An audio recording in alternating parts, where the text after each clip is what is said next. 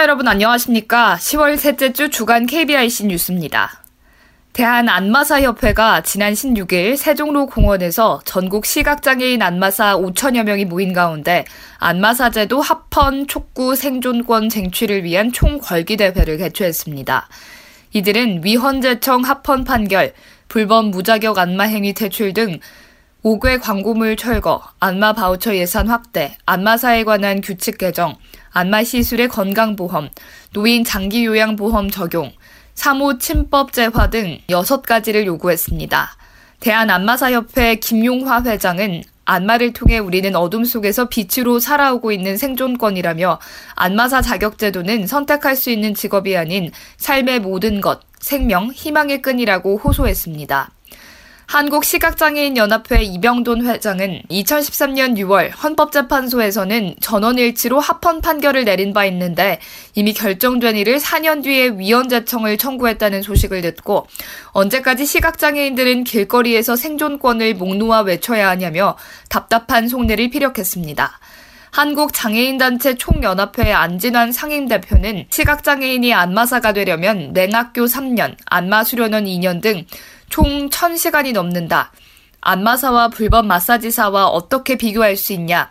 하퍼는 물론 안마사들의 신분 보장을 준 의료인 정도로 격상시키고 국민의 건강권 향상을 위해 건강보험 급여로 지정해야 한다고 강조했습니다. 한국 시각장애인 여성연합 이다경 전 대표는 정부를 향해 지난 7월 불법 마사지 업소에 대한 특별 단속을 진행하기로 했던 약속을 빨리 시행해 불법 행위를 근절해달라며 청원서를 낭독했습니다. 앞으로 시각장애인의 버스터미널, 지하철 등 여객시설과 화장실 이용이 쉬워질 것으로 전망됩니다. 한국시각장애인연합회 편의시설지원센터는 최근 시각장애인용 촉지 안내도 단체 표준을 개정했습니다.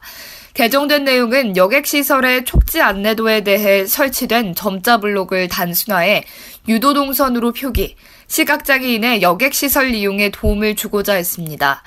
또한 점자 규격을 변경해 국가 기술 표준 기준에 준하도록 했으며 저시력인을 고려해 촉지 안내도 내 글꼴을 단순한 고딕 계열의 글꼴을 사용하도록 변경했습니다. 이 밖에 촉지 안내도 내 촉지 기호를 변경했으며 여러 시설물의 촉지 기호를 새로 추가했습니다. 30대 대기업 중 27곳이 장애인 의무 고용률을 채우지 못하고 있는 것으로 드러났습니다. 국회 환경노동위원회 자유한국당 장석준 의원이 고용노동부 산하 장애인 고용공단으로부터 제출받은 국정감사 자료에 이같이 나타났습니다. 장애인 의무고용 미이행 사업체는 2014년 14,223개에서 2015년에는 14,699개로 늘어난 데 이어 지난해에는 14,936개로 조사됐습니다. 30대 대기업 중에서는 지난해 기준으로 대우조선해양, 현대중공업, 현대자동차 등 세 곳만 의무고용률을 채웠고 부영, 대림, 한진 등은 장애인 의무고용률이 1%에 채 미치지도 못했습니다. 장석춘 의원은 장애인들에게 근로권은 생존과 직결된 기본적인 권리라며 기업들이 사회적 공동 책임을 져버리고 돈으로 모든 것을 해결하려는 생각을 가지고 있는 만큼 기존 방식과는 다른 좀 더 근본적이고 획기적인 대책 마련이 필요하다고 지적했습니다. 국내에서 개발된 시각장애인용 점자 정보 단말기가 세계 최초로 구글의 인증을 받았습니다. 디지털 헬스케어 전문 기업 셀바스 헬스케어는 차세대 점자 정보 단말기 한소네 5가 구글의 GMS device 인증을 획득했다고 발표했습니다. 한소네 5는 셀바스 헬스케어의 보조공학 브랜드인 HIMS의 기술력에 계열사의 IT 기술을 접목한 것으로 시각장애인은 이를 통해 파일 관리, 인터넷, 문서 작성, 이메일 작업을 할 수 있습니다. 한국시각장애인연합회 편의시설지원센터가 지자체와 시설 운영기관의 시각장애인의 안전한 보행 환경을 위한 적극적인 대처를 촉구했습니다. 한시련 편의시설지원센터는 교통약자와 이동편의증진법, 보행안전법 등의 근거에 지난 6월 21일부터 9월 27일까지 시각장애인의 횡단보도 보행 환경 개선을 위한 현장 조사를 실시했습니다.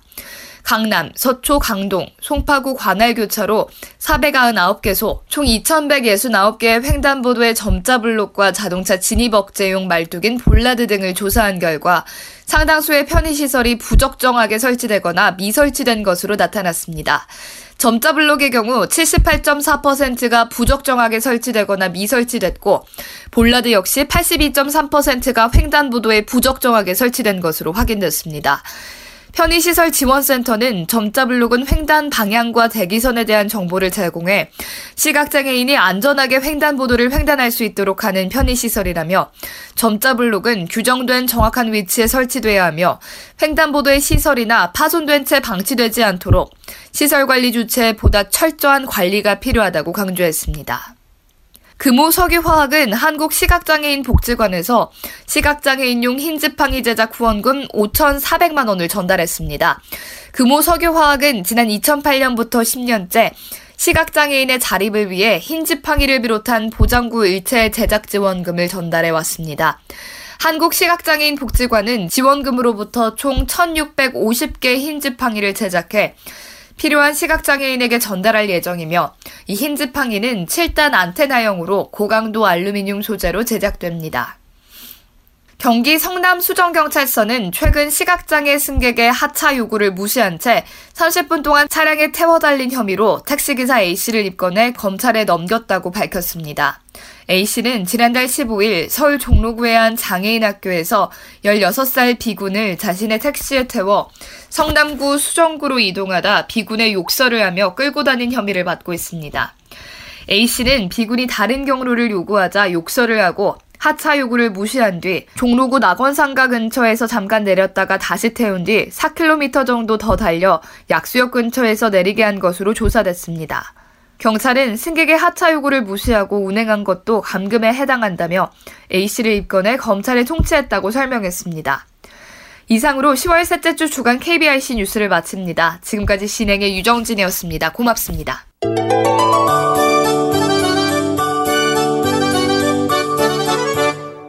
오늘도 화상장애인 복지관 소식 듣겠습니다. 화상장애인 복지관 소식 늘 수고해 주시죠. 강산 사회복지사와 함께합니다.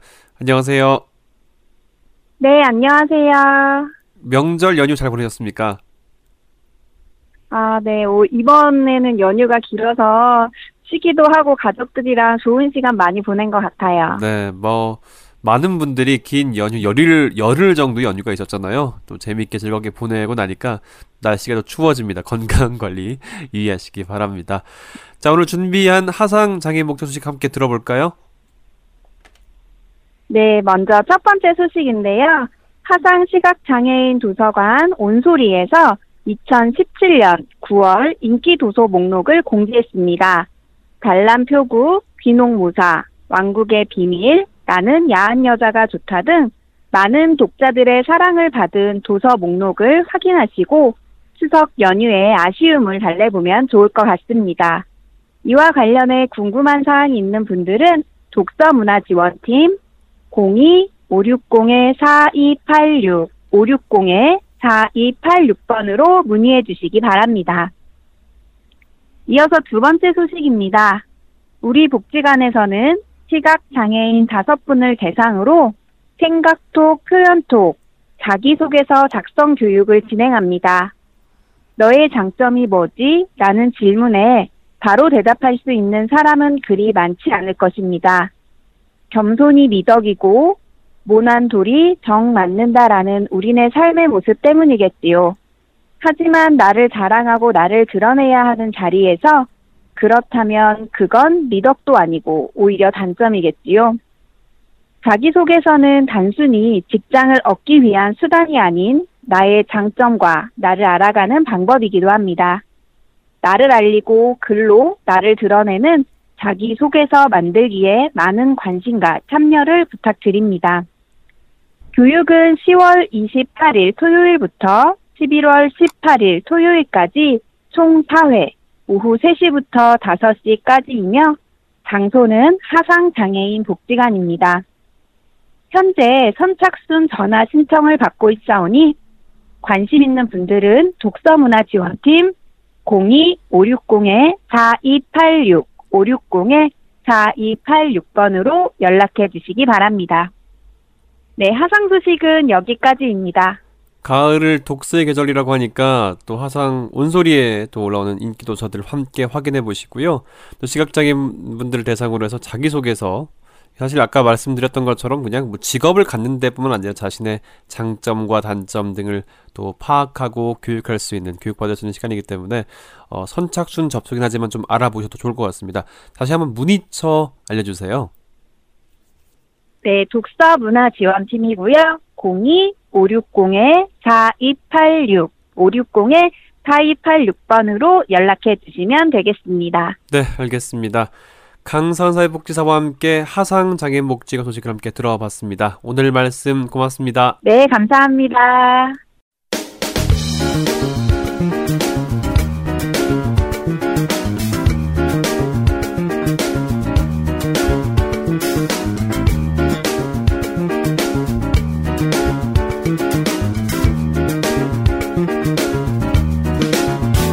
지금 여러분께서는 한 주간의 장혁의 소식을 정리하는 KBIC 한라인을 듣고 계십니다.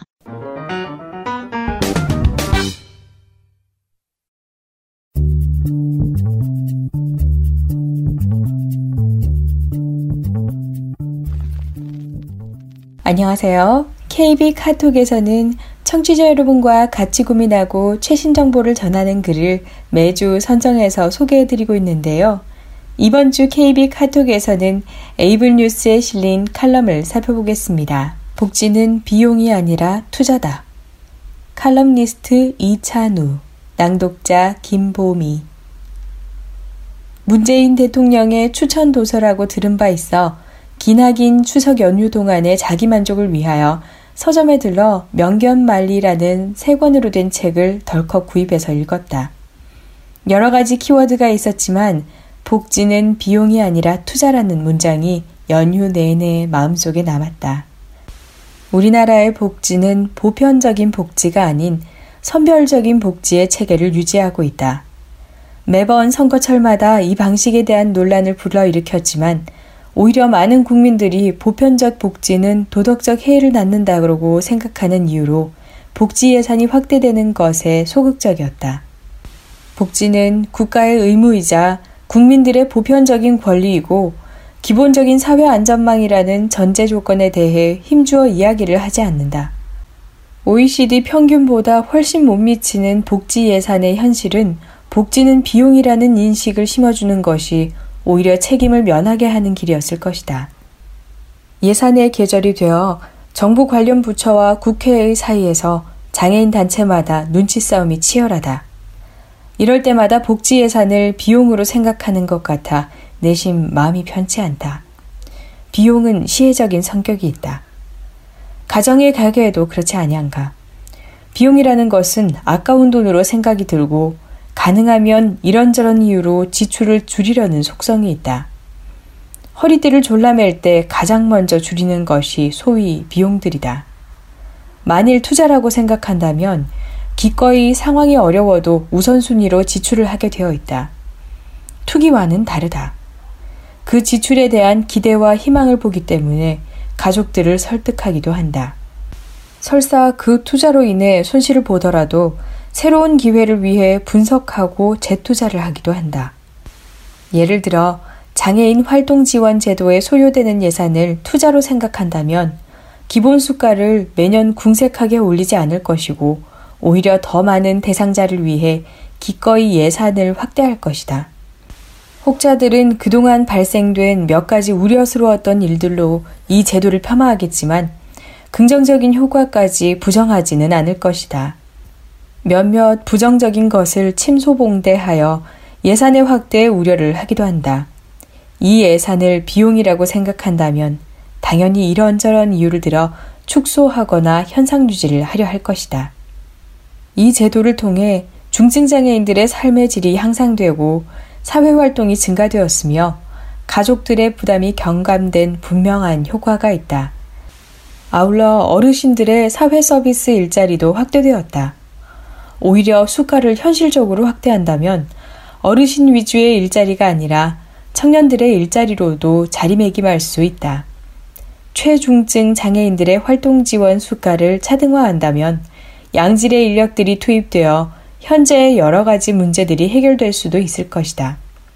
현재 큰 문제가 되고 있는 65세 이후의 활동 지원이 노인 요양 제도로 전이되는 문제도 비용이 아니라 투자로 인지된다면 노령 장애인들의 사회 활동이 오히려 촉진될 것이다. 연착륙이 가능하도록 지원하는 것은 개인과 가족이 겪을 사회적 혼란을 막을 수 있다. 중증 장애인 자립생활센터에서도 중증 장애인들의 일자리가 확대되었다. 특히 중증 장애인 일자리는 일반 근로시장에서도 버거워하는 골칫거리였다.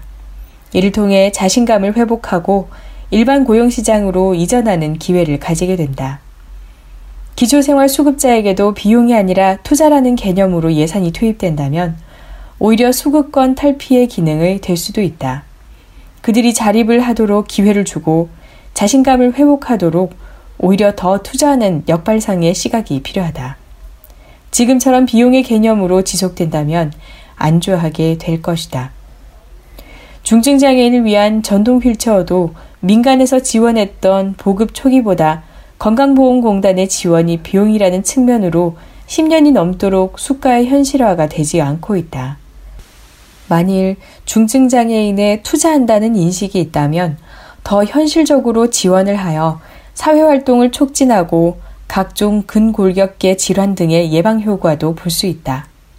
대표적인 중도장애인의 척수장애인의 사회복귀가 당연히 투자라고 생각한다면 지금처럼 손 놓고 방관하지는 않았을 것이다.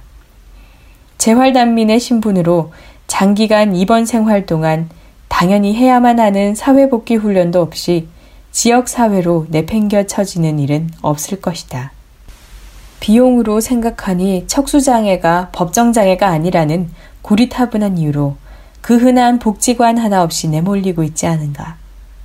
사회 경험이 많고 충분히 세금을 내는 장애인이 될 척수장애인들은 사고 이전보다 5배가 넘는 74%가 무직이 되어 잉여인간이 되고 있다. 복지를 비용으로 생각한 예는 또 있다. 지난 2015년 8월 사회보장위원회는 각 지자체 사회보장 사업으로 실시하는 5,981개 사업 중 1,496개 사업을 유사 중복 사업이라는 이유로 통폐합하는 계획을 내놓은 바 있다. 이러한 복지 구조 조정 방안에는 자체 예산을 통해 시행해 오던 장애인 활동 추가 지원, 기초생활 사각지대 지원, 각종 효도 장수수당 등 장애인과 빈곤층을 위한 사업들이 상당수 포함되어 있었으며 장애계와 시민사회에는 크게 반발하여 홍역을 치렀다. 투자라는 개념으로 접근하면 훨씬 더 많은 긍정적인 효과를 가지게 된다.